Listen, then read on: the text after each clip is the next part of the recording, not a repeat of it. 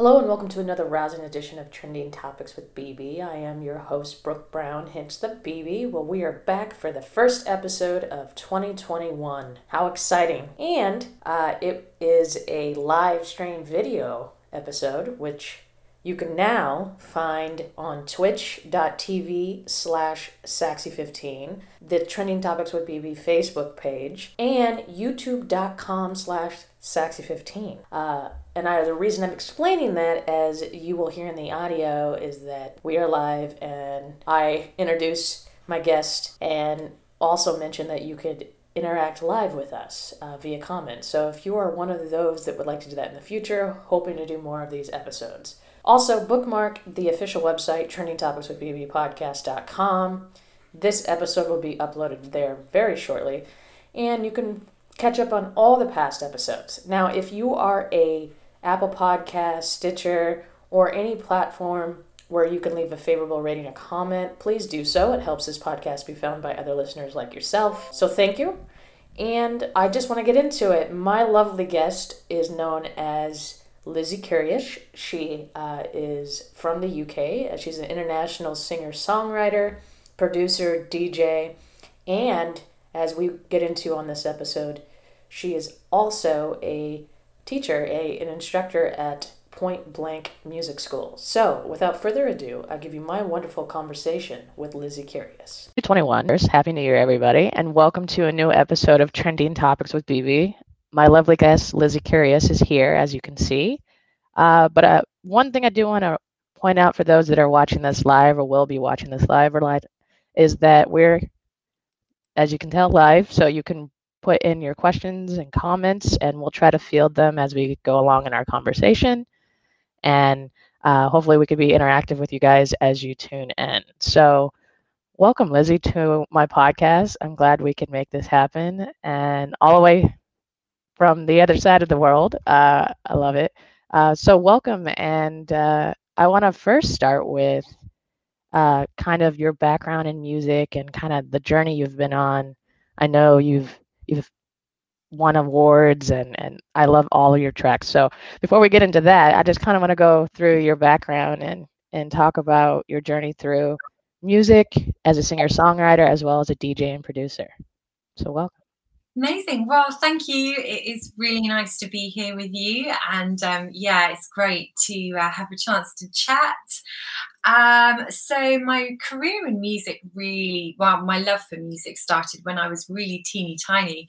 In fact, uh, I have a recording uh, that my dad made when I was a baby uh, of me, and he was sort of had put some headphones on, and my mum comes in and says, "Oh, put some music on." She loves music, um, and I really, from the age of I think it was three or four, uh, I started to learn to play the recorder and my mum taught me that. Um, so by the time I even got to school, I was already like playing uh, a bit of the, albeit very basic, uh, musical instrument, the recorder. And I really just ever since then loved music. Um, growing up, I was really fortunate at school. I was able to learn the flute um, and the piano and I did like uh, classical style singing as well. Uh, and I did that all through school and college. And I was going to go to uni to do a music degree, uh, but I'm um, showing my age here a little bit now. But when I went to look at the courses back then, it was only really kind of doing like sort of like tra- like classical music uh, and there wasn't really any other options. Whereas obviously now we have like technology side and business side. So you know there would be a lot of um, uh, you know people sort of saying, well, what will you do after your degree? You'll just end up working in a music shop. And so um, I kind of decided to take some time out, and I went to uni and did a sensible degree. For anyone who's listening that to that on the audio, I did the uh, what are they called the air commas around that sensible degree. yeah. So um, while I was doing that sensible degree, uh, I was studying at Guildford, which is a town just outside of the main boroughs of London. So, like a 40 minute train ride into the centre of London. And that is where I discovered dance music. That is where I discovered this amazing world of uh, underground clubs with the most loveliest people. Basically, the Groove Cruise vibe, but this is 20 years ago. But that kind of vibe where everybody is a friend, everyone will hold the door open for you. and you know if you brush past them oh i'm so sorry like didn't mean to you know that and it just a really really really happy lovely place with amazing music um, and so then it's very cliche, but I spent my student loan on some vinyl decks and set them all up. And uh, one of my memories is because, again, when I was learning to DJ, um, there, with, there was no internet we would just get an email and we'd go to the computer room once a week to check our emails. That's like how long ago this was.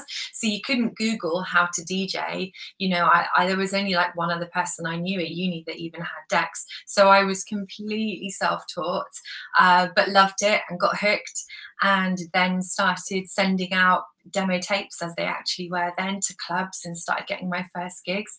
And that was about 20 years ago.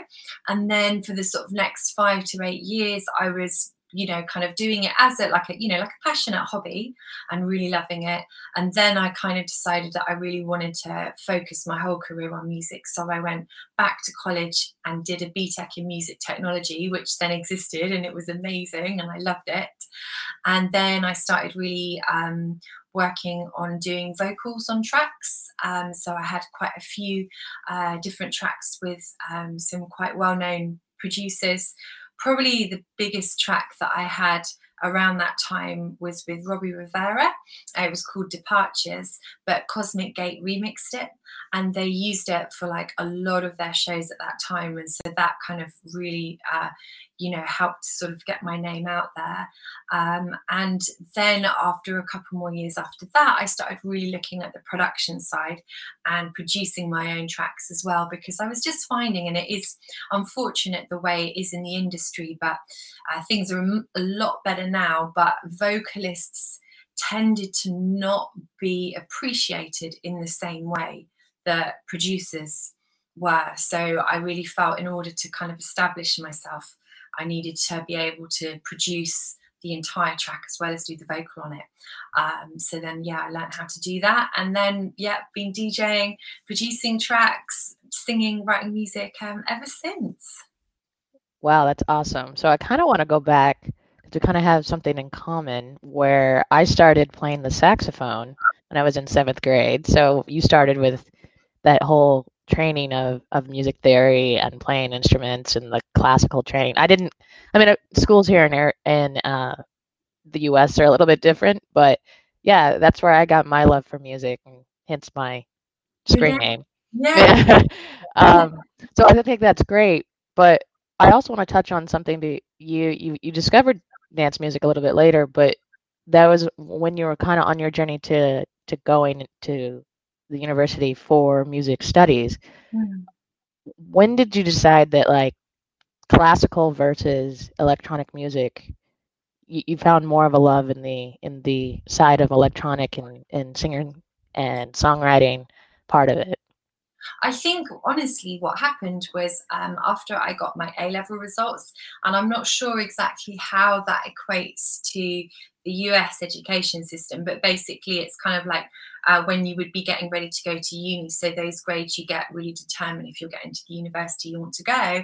And I was predicted to get an A in music, and I actually got a C. Now, obviously, with so much more world experience under my belt, I actually know that C is really pretty good. But at the time, it kind of gave me like a massive crisis of confidence because it wasn't what I'd expected. So I didn't get into the uni that I had expected. So it was kind of like at that point, I think that I don't think I really realized it at the time, but actually, I think I was quite, quite sort of taken aback by that. And I kind of put a lot of it on the back burner for a while, you know, while I was just, you know, deciding what else I might do. So it was really at that point, and I'd kind of got to the stage of playing the piano where if I wanted to do another grade, it was grade eight, which is like the one that musicians can spend a whole year like kind of working towards and doing and i don't think i was ready to kind of commit to that much intensity. Um, so yeah it was at that point that i mean i'd always loved all sorts of music. So when i was at college I was very much into my indie and my grunge, and I had like steel cap toe, steel toe cap Dr. Martens, and was wearing like tie dye, you know, skirts and velvet jackets, and you know, thrift stores and all that kind of thing. Um, so I was really in, and I was in, I was in a band actually. I forgot that I was a lead singer in like an indie band as well. I forgot that bit. So the music was always really, really there. But I think it was that classical style. I always particularly loved the, the composition as well. That was like one of my favorite parts. So that was always there. And I think, you know, I just with, without really planning to, I just took subconsciously took a little bit of a break from it and then yeah it's like amazing how it's all really come full circle and it all started when i was at uni and i discovered uh, the joys of electronic dance music awesome so back then did did you notice kind of what it is now of like breakdown of genres it or was it just electronic music? Because i discovered discovered it in the 90s myself and i just knew it as electronic music but now we break it down is it house? Is it trance? Is it whatever it may be. Uh so what, sorry. what is have you figured what is your thoughts on like the music being the music and whether it's a genre or whether it's just the vibes that we're, we're going to go into about the groove cruise and, and kind of how it brought you to it I think actually it's it's a little bit a combination of the both. Uh, and when I was first going out, the music that I discovered that I was going to was very much a kind of combination of trance and uh, a bit of progressive, and then what we would call hard house, which is actually like uh, 140, 145 BPM, really banging stuff. But it was the energy that went with it was the bit that I really loved. So I was DJing that for about sort of five years. And then i start, started to then discover house music. And then i kind of really was like oh, for a year or two like i really love trance and i really love house.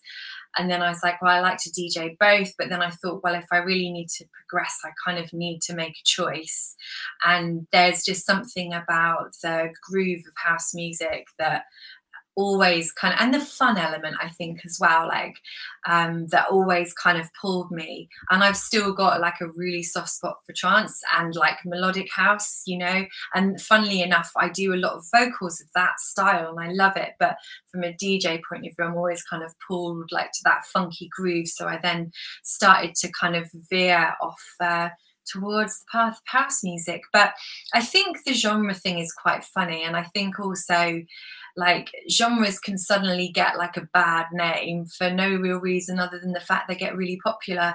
And like i've seen it happen in the uk so many times over the years. So there'll be like it happened with electro house in about 2006 2007 and like we like me and my friends as DJs were like really into it and and then it you could see it kind of starting to cross over into the mainstream and get into the main charts and then everyone starts producing it and then it kind of like dies off and so there's like these kind of peaks and troughs but I think house music itself just has that quality that can be really really timeless as well and that's also like such a nice thing I could talk about that for an hour. So well, if I start kind of a, much of a tangent.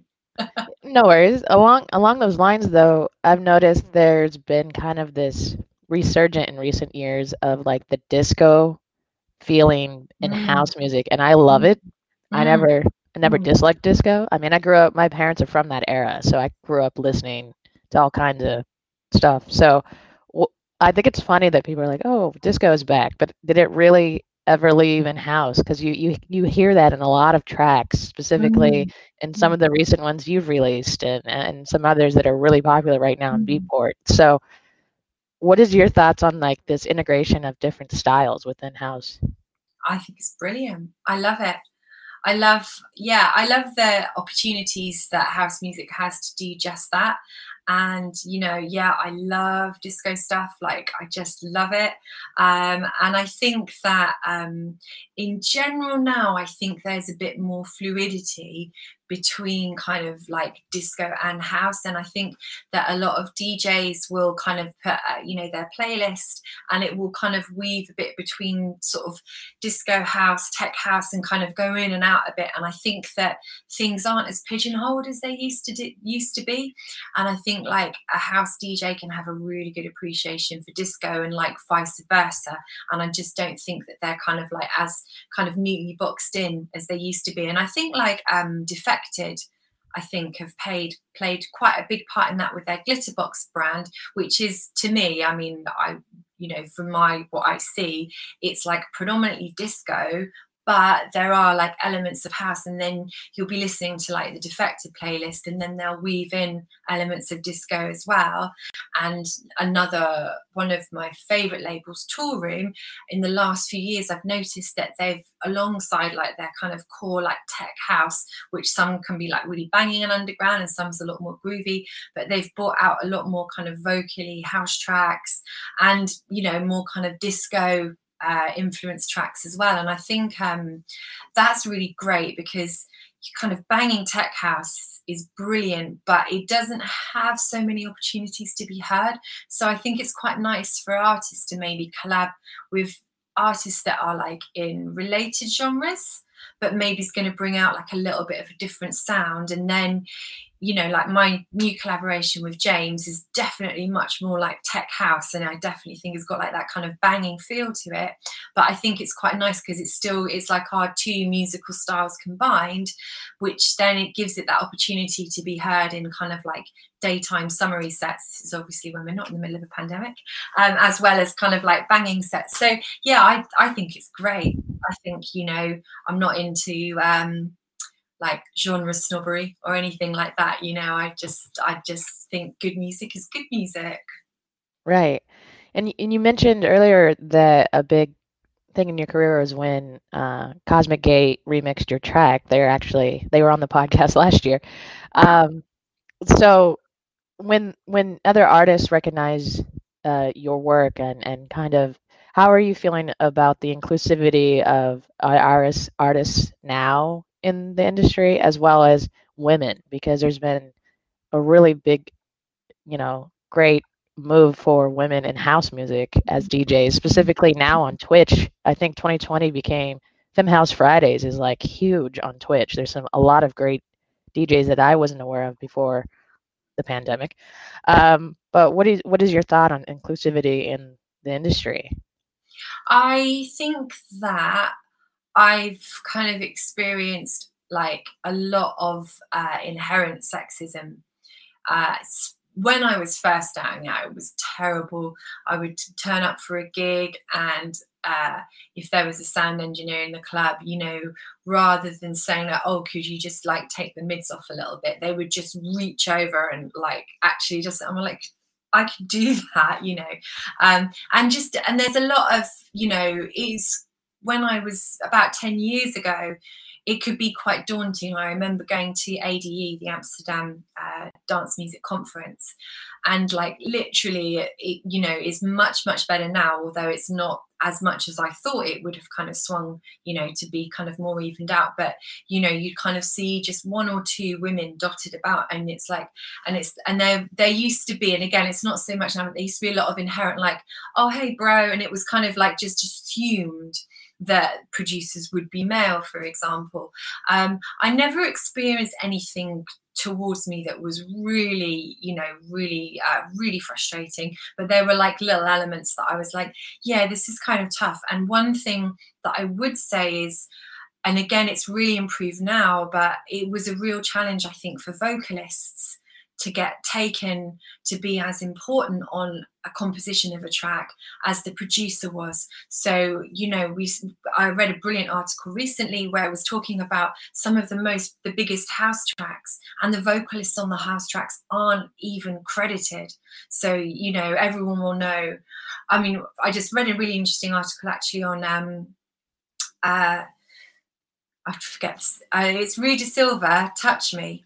I think that's the one and the vocalist is Cassandra, but no one ever knows that it was Cassandra that sung that. And, you know, with the big house tracks, most of them would be nothing without the vocal. So, why was it that sometimes the vocalist didn't even get credited, which um, has really, you know, like serious ramifications for their career. Why can't they be recognized for their contribution to the track? But also potentially for royalties that are due to them. If their name isn't on the title of the track as a featured artist, they may not receive as high proportion of royalties as they should. So there was a lot of issues like that. And I myself had an interesting challenge where it was accepted, sorry, expected that as a vocalist it would be a superstar DJ featuring Lizzie Curious. And I went through a couple of years of working with producers and saying, like, hey, like, would it be cool? Are you okay if it's and Lizzie Curious? Uh, there was a couple of reasons why. For example, Beatport at the time, if you were featuring, then the track wouldn't show up on your profile as an artist. If it was and, then it would. But it's also, I think, it's just recognizing that the vocals on the track play a really, really important part. So I think that that is also really, really improving. I think the diversity that you get on lineups is improving. I think we've got a long, long way to go. And, you know, and I'm surprised that it hasn't, you know, there's not been more female DJs that have you know sort of sort of come into creativity. And still when you you know sort of look at lineups and you look at um, conferences there's such a high proportion of male but i think that it's definitely got a lot better. And i think that what's also really good is that the knowledge is out there for any artist to really empower yourself to understand how the industry works how you can make a career out of it. And that you know would would stand for anyone no matter what kind of you know area of, of society they came from or uh, you know gender etc i think it's definitely become more inclusive which is brilliant. And i really like try my best to support up and coming female djs because you know i think we've all got a really you know collaboration is is the greatest thing we can do really. So i think it's definitely getting better but i think that there's still a lot of improvements that could also be made.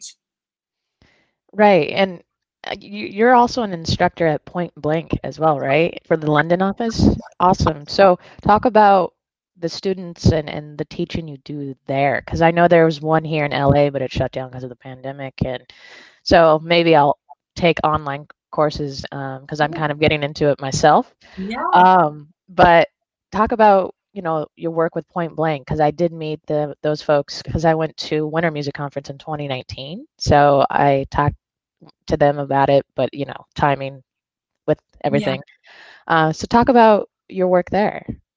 I uh, teach online for Point Blank. I did spend a year teaching uh, at their London campus, uh, but then I had I lived on live on the south coast of the UK, and I was very close to Brighton, which is like an hour train journey into the centre of London. So that was quite doable as a commute. But then I moved along a little bit, and then it was like an hour and a half. And then when you add in your kind of travel time into London, it was getting to be quite a quite a long commute. Uh, and just, you know, it was very serendipitous. I'd been thinking to myself, oh, I'd love to teach online. I wonder, you know, like if I should approach them. And then I got an email from my school director saying, would you be interested in teaching online? So I was like, ah, it's amazing. Um, so I teach um, music industry which is a entry level course uh, from anyone aged 18 to 80 uh, and i teach online so i have students from all around the world which is fantastic. Uh, and this is basically a module which will show you how to have a long standing career in music how to understand how all the areas of the industry operate uh, and you know where your revenue streams are as an artist uh, and that is really, really important, you know. And uh, I wish that I had had an option to do a course like that when I went into music 20 years ago. Um, so I also teach uh, record deals and branding, which is focused on two parts First is looking at the different kind of deals you'll come across in the industry. So, really understanding what's in different contracts that you may be looking to sign, uh, understanding the legal terms and what the like implications are of what you're signing, uh, and then the other side of that is developing a really really good artist brand or you know a business brand. Say maybe you're going to be setting up a management company or you know designing software plugins, whatever it is you want to do, creating a really really strong brand identity and understanding how to market yourself. And um, this term, I'm going to be teaching music publishing for the first time, which I'm really looking forward to. So, Point Blank um, recently launched a new um, music industry degree. Um, excuse me so i'm going to be teaching the music publishing module so that's really looking at the side of business that is all focused around the composition so again it's understanding where the money is that comes from if you're writing compositions. If you're a composer or a songwriter how can you get that money? Where what would you get that money for? And understanding how it all links and works together and the contracts. And yeah i really love it because i love seeing artists and anyone who wants to work in the mu- music industry. I've taught a lot of students who are going on to work in a&r or management uh, or marketing and i love seeing them get that empowerment. And i think that was a thing that for so many decades in the music industry was missing was that there was a, and I experienced it myself as an artist. I would receive agreements for a track to sign, and I literally i it was like looking at something in a foreign language and i'd get quite anxious about it because i just didn't understand what these different things meant and how they worked and i wanted to get my music out there. But you know and and when you feel that lacking in knowledge you definitely feel like on the back foot and you definitely feel inferior and you can really see how historically i think the big players in the music industry unfortunately were able to get away with you know giving artists terrible contracts and all of these things. But now the knowledge is there, and I love seeing these students absorb it all up and like they're ready to just get out there and have brilliant careers in the industry. And it makes me really happy because I love helping people. That's awesome. I think it's great that like we have that now where you can take courses on that because I think a lot of the the, issue was it was the publishing side or just the back end of the industry has kind of been a mystery unless you're kind of in it for so many years. And so a lot of people are interested in the industry, but they don't realize a, the business side of things. And really complicated. So really complicated. Right. Do you see anything changing going forward now that kind of the world is changing in terms of right now during the the pandemic and just kind of the platforms that people have? I think that um, certainly here in the UK, since the pandemic hit, because obviously artists weren't able to go on tour and do their shows, um, it really uh, brought the focus back onto music streaming. And there is a lot, it's been ongoing, but I think it's just a bit more public in the public eye now, um, how little most artists normally earn from music streaming. So it sounds when you get thousands of streams it sounds like a lot and it is a lot but the funds that that generates for you as an artist are you know you, you if you got say 10,000 streams uh, you might earn i mean this is obviously like an estimate and it depends on deals you sign with labels etc but you might earn maybe 50 bucks 40 or 50 bucks for like 10,000 streams. Um, so you can see how your huge artists like your Chainsmokers or um, I don't know, uh, Diplo, for example, like they're bankrolling it because they're getting millions of streams. And at that point, when you're getting that many, it is, yeah, you know, happy days. And it's also like that kind of thing where the more streams you get, the more playlists you'll get into, and the bigger playlists you'll get into, then the more people are here. So it makes it harder and harder for the entry level artists and those sort of middle class artists who don't have huge amounts of budget to put into their marketing. So, one of the things that I'm always teaching my students at Point Blank is that to be successful in the industry, you really need to be smart so streaming is all I, I think it's always going to be there. I think it brings out some amazing opportunities. I think the fact that we can release our music ourselves or through independent labels is brilliant. But I think that unless, you know, it does depend on your style of music. And if you're writing, you know, really, you know, popular kind of commercial EDM, which is going to get into those big playlists, you may well have like a really profitable career from streaming. But it's not the only income that's out there. And I think what the pandemic has brought about is that actually it has been a real shock to a lot of artists that when the money that comes from their touring and their shows is, has been taken away, and also like the associated things like the merch that you might have sold at your tours, etc., when that's all gone, then you go back to look at the income of streaming, and then you see comparatively how little it is when there's so many tens of thousands of people who are playing your music. And the other thing I think that also has become under scrutiny is the models that the streaming platforms use to work out how, how they're going to divvy up their revenue to the artists without again going into too much detail but it basically it's another model that favors the top tiers so rather than, you know, you take your $10 subscription and if you were only listening to Lizzie Curious, like for the whole time that you were streaming, which, yay, thank you. Um, but yet some of your money from your streaming subscription would still go to your Dua Lipas, your Ed Sheerans, etc., because of the way that it works. In as much as proportionally overall, they've got way more streams and way more listeners. I mean, I've really summarized it, so I probably didn't explain it very well. But these are the sorts of things that in the pandemic people are actually taking a step and looking at and saying, well, hang on, what's happening? Why is it that there are millions of streams but then this artist is not getting enough? And the thing is i think streaming platforms are getting a bad rap but it's not just down to them. It is also down to deals that record labels have put into place. They may not be that great for the artist. So i think in the pandemic that's one thing that has come to the forefront a bit. I also do think that the live streaming uh, has been very interesting. I think that for djs because of the copyright issues, it may not be something that can be like a long term business model for us. Because, uh, but if you're an artist creating your own music and playing your own music, then uh, you you've got the rights to you know to do whatever you like with that and to broadcast it. So you don't run the risk of having your stream pulled.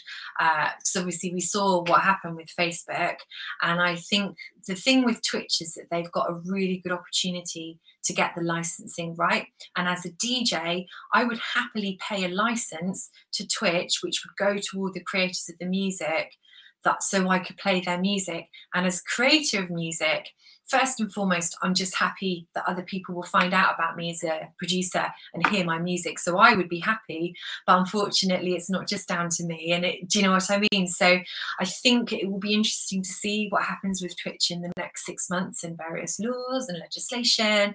Um, but I do think the opportunities to build up a community with Twitch are amazing. And I think I would have really struggled this past year if I hadn't have had Twitch and my live streams. So I'm really grateful for Groove Cruise in the first place because you suddenly had all these DJs that were stuck in a pandemic, couldn't order any equipment off of Amazon. Uh, and and we were all at home so a lot of us didn't have you know like i was going to a radio station to a studio there to do my radio show so there was all equipment there. So i had like just my more simple home setup and, and my studio. So i was missing like a few connectors and a few leads. And i remember me and um, mike my other half we just got like everything out on my dining room table like this is everything we've got.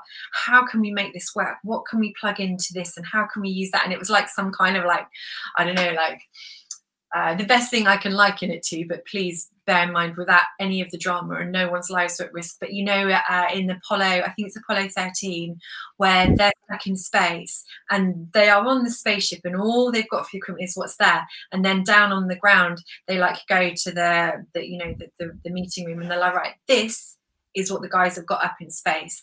This is what we need to do, make it happen. and obviously like in incredibly less dramatic circumstances but that's kind of what it was because i couldn't pop out to a shop and get the connected i needed. There's nothing on amazon but groove cruise were brilliant. They had t-bot who is a technical guru genius and he was on whatsapp with each of us djs helping us with our setup explaining how it all worked. Like he was absolutely phenomenal and he got us all enabled to do those first live streams through Groove Cruise. And if it wasn't for that, I don't know if I would have started live streaming from home because I was of the mindset of like, I just don't have the right setup. And I, you know, I was like, I just don't know if I can make it work. So thanks to Groove Cruise, I did those first few live streams and and at least I had some way to play my music, you know? And it because up until that point in the pandemic, I'd been really struggling quite a bit, like we all had, and I was like, what is my purpose now? Everything I've worked towards with regards to because like Groove Cruise was my big thing that I'd worked towards for quite a few years, and I was working towards my US shows, and and it was all working in the right direction, and I was so happy. And then boom, it was all gone. And it was not only that that was gone; it was my radio shows in the UK, my shows like on at the lovely beach bar in the corner, everything gone. And I was like, I I and I don't know what's going to happen. And I kind of felt like I, I, you know, and I was lucky that I had my teaching because that still gave me my purpose. Um, and then I remember just thinking, well, I'm going to try doing some live streams just to give me a reason to keep playing music and making music because that was the thing I was struggling. I was like, I don't feel like writing any house music now. I feel like I have nothing, you know. I just want to sit at my piano and write really sad songs, which was cathartic. And yeah, started doing the live streams and just the way that you can have this lovely community on Twitch and you can make the streams your own. So my stream, as you know, is a little bit more PG 13 and, you know, like because I want it to kind of be the stream that my mum can listen to and my friends' kids can listen into. And I kind of love that vibe. But I also love that you can, you know, have your stream how you want. Um, and just the wonderful community that I've been able to build up on my stream. But you know, the general way that it's it works, it seems to be so supportive, and I love how there's this DJ network that are really supporting each other there on Twitch, and I think that's really really good. And when we do come out of the pandemic, there's going to be, I think, quite a lot of really wonderful meetups of these people who've come together online and then actually get to meet in real life, and it will be amazing. I I totally agree. Um, to kind of go back, well, Twitch is it was been my pastime recently, but uh, you know, I've popped into your stream and a lot of other streams. I mentioned Film House Fridays, and I'm usually Sundays at, with Doc Brown and all kinds of great artists out there. Um, but well, you mentioned something about how you you not you're not sure that Twitch is going to continue because of the copyright issues. Now, I know a lot of DJs to kind of get through those issues kind of don't always keep their streams up afterwards to to ensure that there's no strikes against them. Yeah. But I also feel like Twitch is also on the precipice of like greatness because the music side of it has just grown so exponentially because most mm-hmm. people thought of it as just a straight streaming platform mm. uh, for like gaming and other um, topics but i do you think that it's you know when people start going to tour again and and maybe uh, change kind of their routines again do you think it'll it'll be prolonged for the industry? Or do you think that people some people might do both? What what is your your thoughts on that? I think there will be quite a lot of djs which will do both because you can connect with a really wide range of people in one place on Twitch. And that I think is really, really special. What I think might happen as well is that DJs may start live streaming from their shows more. So um, I don't know if you follow uh, on Twitch, Shinta Loves House Music.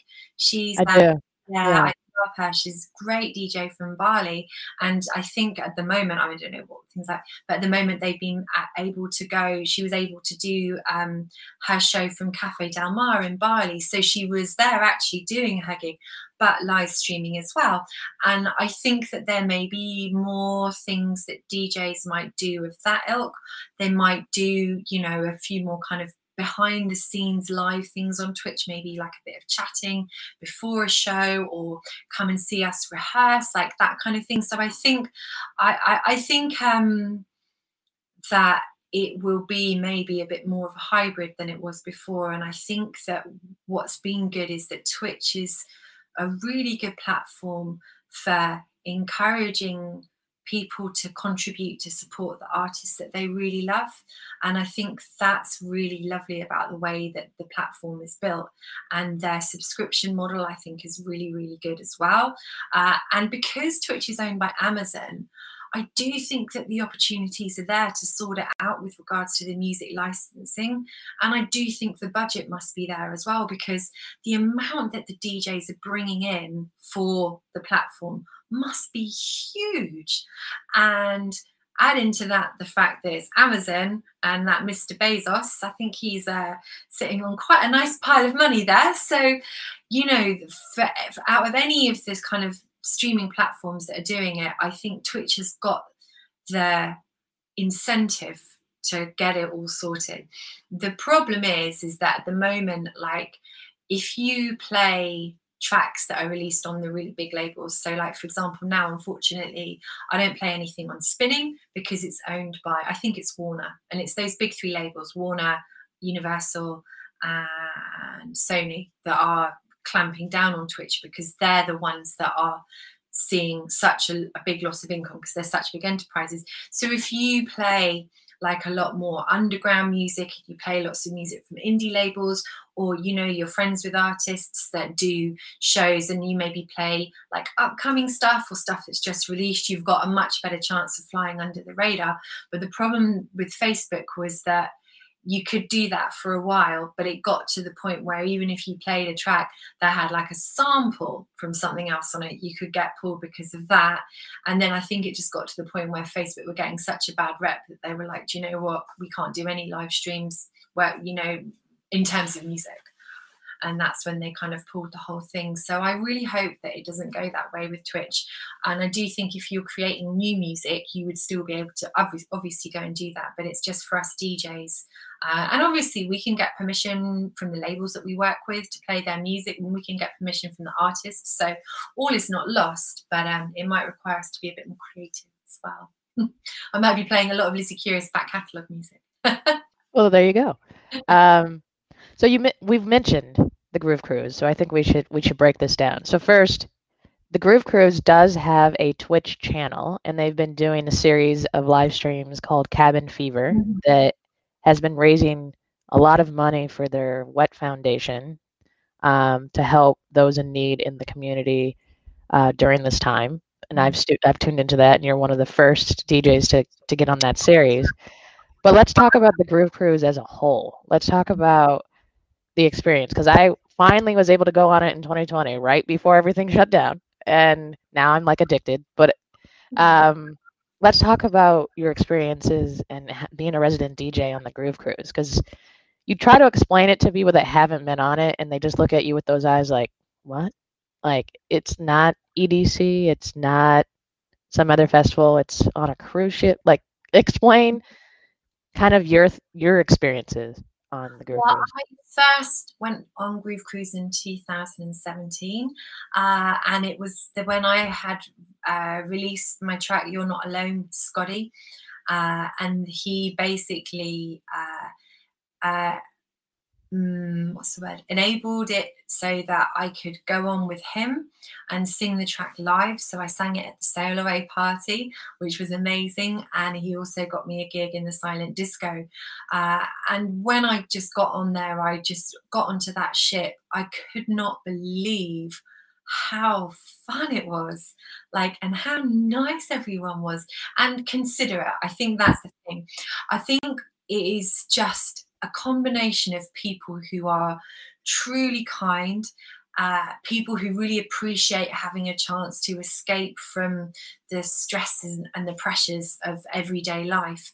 Uh, and so when they're there on that ship, you know, a lot of people, it's there. Some, it's not like um, I don't know when you're a bit younger and you can go out every weekend and pick and choose the clubs. You know, like as we get a bit older, we have different commitments. So I think a lot of people use Groove Cruise as their kind of destination trip where they can forget about everything else. And the fact that you've got all of these amazing artists on the ship and there's something any time of day which you can go and enjoy.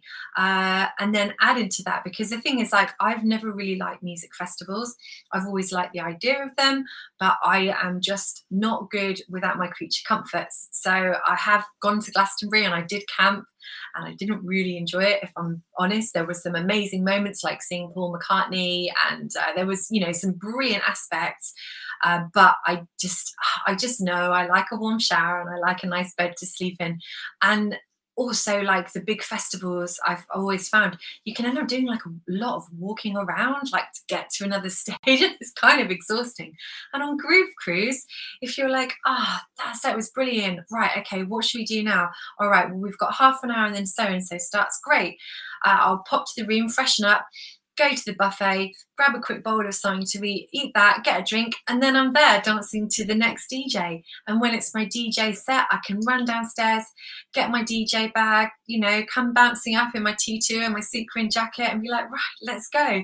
And I think everybody is really approachable and friendly. And the friends that you make there are really really special um, and it's it's like a connection that you have and it is just so happy and joyful. Um, and everyone is really accepting, you know, there's no judgment and um, it is just a really happy place. And then add into the fact of that that you're in the middle of the ocean. So, you know, it's really feels at the same time as being like massive, like amazing sensory stimulation of like huge events and sound systems and stages and then you can turn around and you've just got the ocean like right there behind you and you can breathe in that clean ocean air. And it just yeah it is really i think a unique experience uh, and very special. And i think it is fantastic. I love it and i'm very happy very happy that i'm resident with such an amazing party. I agree. I mean like I said, I, I got to finally go because usually it's either sold out or work got in the way in the past, so I wasn't able to to go. Uh, but finally made it happen, and now it's just like I'm gonna make it happen because yeah. once you go once, it's like yeah. it's all over.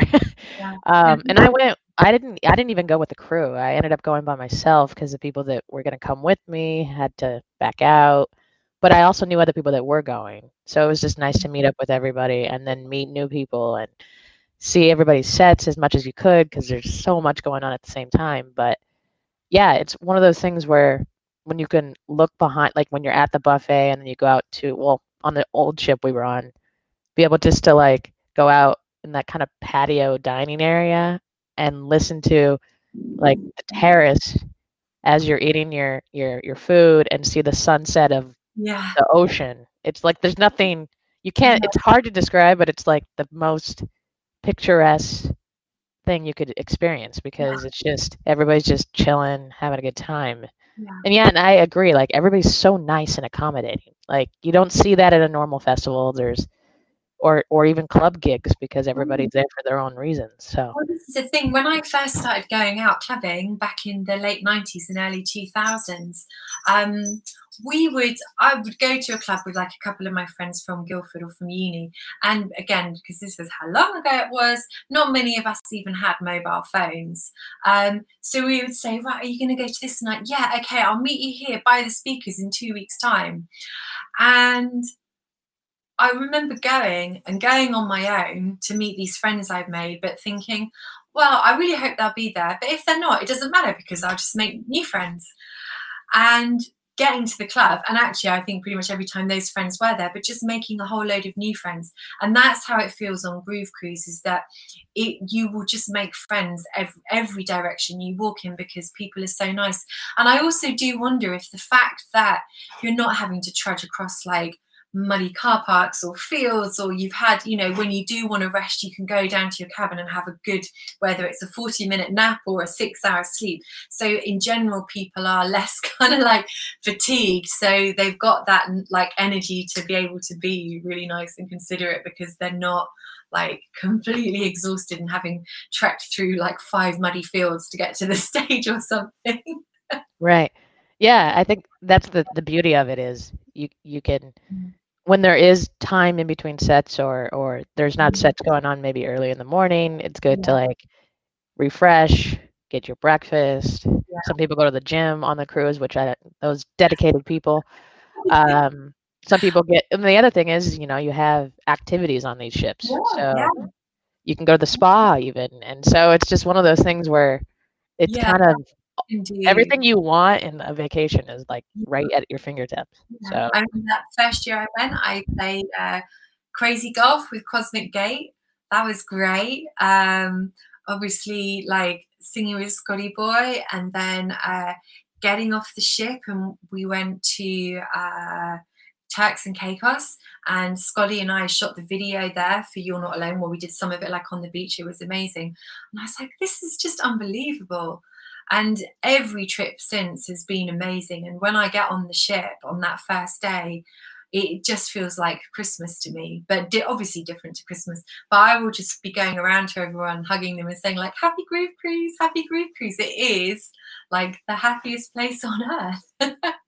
it is even more than Disneyland. I, I um but before we go, I do want to talk about your recent releases and what you have upcoming because it's exciting and I know I've heard some of it on your Twitch streams. Uh, so those that haven't followed Lizzie on Twitch, it's uh, at Lizzie Curious, correct?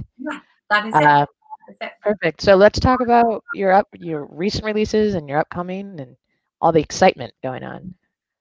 Well, the big one that I'll talk about, and I always kind of laugh now because I've said it so many times on my Twitch stream, but it was my track that came out on Tool Room uh, at the end of November. So Tool Room for me is a label that I have been for like the last 10 years just absolutely the biggest fan of. Um, I love Mark Knight and I love the, the the music they put out and like when I was before the pandemic, my radio show, like every show I did was full of Toolroom tracks. And when we were on Groove Island back in 2019, uh, Mark Knight had a Toolroom stage there. And I remember uh, having a chat with him afterwards uh, and just saying to him, like, he sort of, you know, he vaguely knows who I am. Like, um, in any case, the sort of just saying hi. And, and then I said, like, I'm working really hard on my productions. And when I've got something that I feel is good enough or I feel is right, I'd love to send it over to you. And he's like, yeah, definitely do that. Um, so that was great. So I, you know, I've been working on the last few years, really kind of like honing my kind of like funky groovy kind of sound. Um so i had this idea for a track. I wanted to do a track that kind of well basically the whole idea from the track came that i said i want to make a track that i feel fatboy slim would play. That was like my kind of thing like fatboy slim is my number one favorite dj from his productions to his sets everything about him i think is fantastic. Um and so I was like, oh, like imagine if I could write a track that he would play. So I kind of, and I was like, so what is it about his sets that I, I love? I love the energy, and they're really, they really kind of have like a carnival fun vibe to them, you know. So it's like trumpets or steel drums or things like that. And in fact, I had done a remix a few years ago of Nine Toes Finder, which Fatboy Slim had been playing. So I was kind of halfway there with my dream. Um, so I was like, I want to make a track like that. So I just started hunting around for really cool kind of trumpet horn samples. And I spent like a day kind of going through um, loads of old sort of Latin American kind of things. And I found this one sample and I was like, ah, yeah, I just think this has something about it. So I made like a rough track and then sent it to my friend James Hurr, who is like a production god. He is yeah, he's just a brilliant person to work with. And uh, he actually does like a lot of engineering for a lot of the Toolroom artists. So sent it to him. I was like, what do you think? Would you be interested in collaborating? And he really loved it and was like, yeah, let's do this. So the resulting track, I just think, is such a nice blend because it has that kind of uplifting, fun, Lizzie Curious energy to it. And it's got the trumpets and the horns and it's got the groove, but it's like a tech house groove. So it just, yeah, it just kind of ticks so many different boxes. And the response we got from it has been brilliant. Uh, Fatboy Slim said he loved it, which was obviously amazing for me. Mark Knight really got behind it. Played it on his radio show, and and you know we've had some great support from other DJs hit loads of you know great spots on the charts, uh, and you know the, a lot of the things people were saying was like, oh God, like just wait till the summer when we can play this like you know out to people. So having that track out on Toolroom has been brilliant. Uh, me and James are working uh, on our follow up track at the moment, which I'm very excited about. And then um, another thing that's been great uh, the past year, pandemic notwithstanding, has been working with a brilliant label called In It Together Records. Um, they're based in London, which is obviously, you know, uh, really close to me. And um, they're the sister label of Let There Be House, and they're just run by such nice, genuine people. And I had a release with them February last year, which did really well. And I was actually due to go and do a show with them in London. And it was just in those couple of weeks where things were starting to get a little bit concerning about the pandemic. And it was at the point where our government hadn't put any kind of rules in place, but promoters and clubbers were saying, we just uh, don't feel comfortable about bringing people together. So it was a show that I'd been really looking forward to. And actually, when I went to message uh, Jazz, who runs the label and events, and say, Look, I'm really sorry, but I just don't think it would be a good idea for me to come and play. He was about to message me and say, I'm really sorry, but we don't think at the moment bringing people together in a crowded sort of underground space is the right thing to do. So that was last March, and I'd been so looking forward to meeting them all.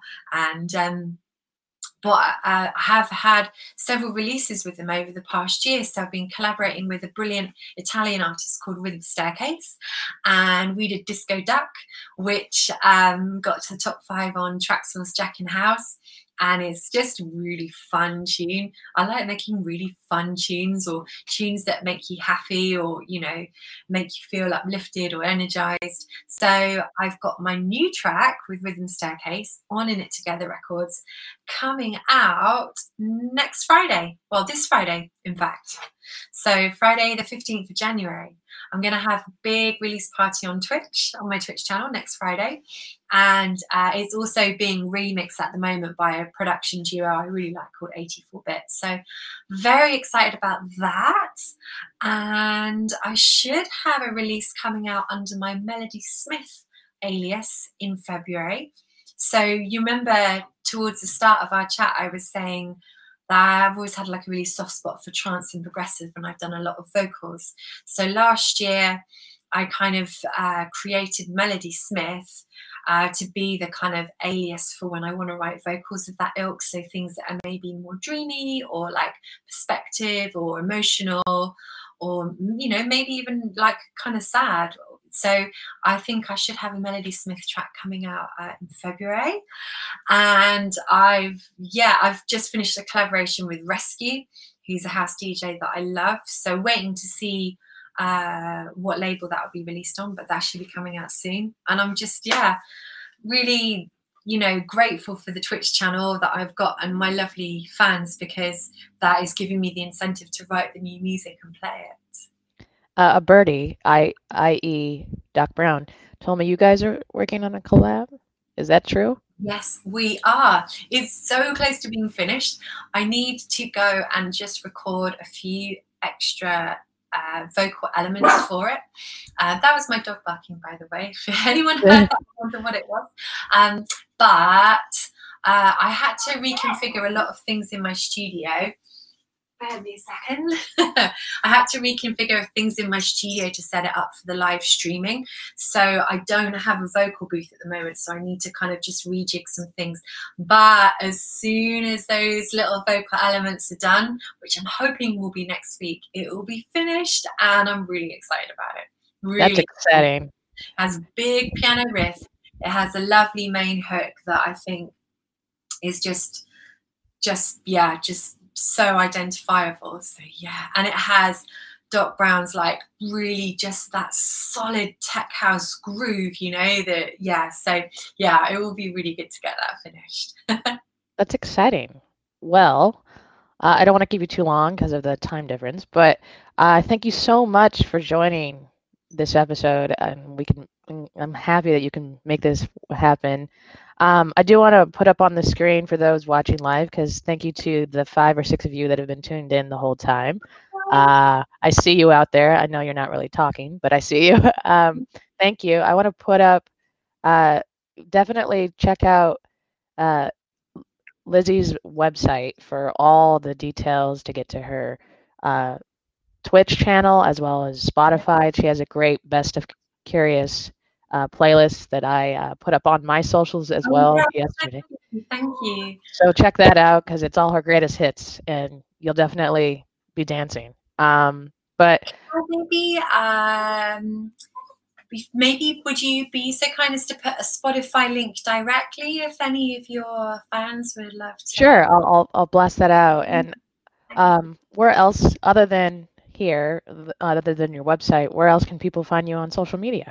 Um, Mixcloud, uh, I've got so many mixes on there and loads of Groove Cruise mixes as well. So if you are missing, like I am, that Groove Cruise energy this weekend, uh, or you just want some feel good, uplifting vibes in general, uh, yeah, I've got a playlist on Mixcloud of all of my mixes I've done for Groove Cruise. There's like my one where I open for Kaskade on the beach. There's my Deep House Brunch one, like all sorts. So yeah, please do, uh, yeah you can uh, check that out on Mixcloud and uh, obviously Spotify, uh, and of course I'm also like on all of all of the streaming platforms. Um, but Spotify is the one where I have um, my house music playlist on there and my best of Lizzie Curious. And uh, Instagram, if you want visual, nice, happy, uplifting images, generally packed with some kind of like sparkly attire or something ridiculously bright and colourful, come and uh, yeah, come and say hi on Instagram. Um, and I'm on Twitter as well and Facebook. Pretty much everything apart from TikTok. I didn't Same. get TikTok, but now Instagram has reels. So I just, I don't know if you saw, I just made a great little reel from loads of my Groove Cruise clips, like of me and I did right before this, and I was like, yes, that's awesome. yeah. Awesome. Well, thank you everybody for tuning in, and um, those that will be listening to this in audio form be on the lookout uh, for your feeds. And uh, thank you again, Lizzie, for joining me. Oh, it's a real pleasure. And yeah, thank you, Brooke, because it has been like a very isolating year. So just having the chance to just chat to someone is so nice, you know? I just talk to my dog a lot. well, I agree. So thank you. Oh, thank you so much. And yeah, thank you very much for supporting me as well. And um, for anyone who's listening or watching this back, please do, yeah, Fridays on Twitch. Uh, is I'm there um, 4 p.m. UK time, which is uh, 11 a.m. Eastern time, and it is we just got such a lovely group of friendly people in the chat. It's so nice, so positive, so happy. And I really try to play like lots of uplifting music. Uh, sometimes I theme the shows. So, like this Friday just gone, I did uh, all kind of groove cruise, like happy big anthems and uplifting tunes. Next week, I'm going to do a showcase of my favorite tracks from In It Together and Let There Be House because of my new release coming out. Um, and sometimes I'll be doing crazy things like before Christmas, I dressed up as a curious little elf. So, as you can tell, I, t- I just really like to, you know, have fun and hope that, uh, you know, make people happy and sprinkle some like positivity out there for everybody.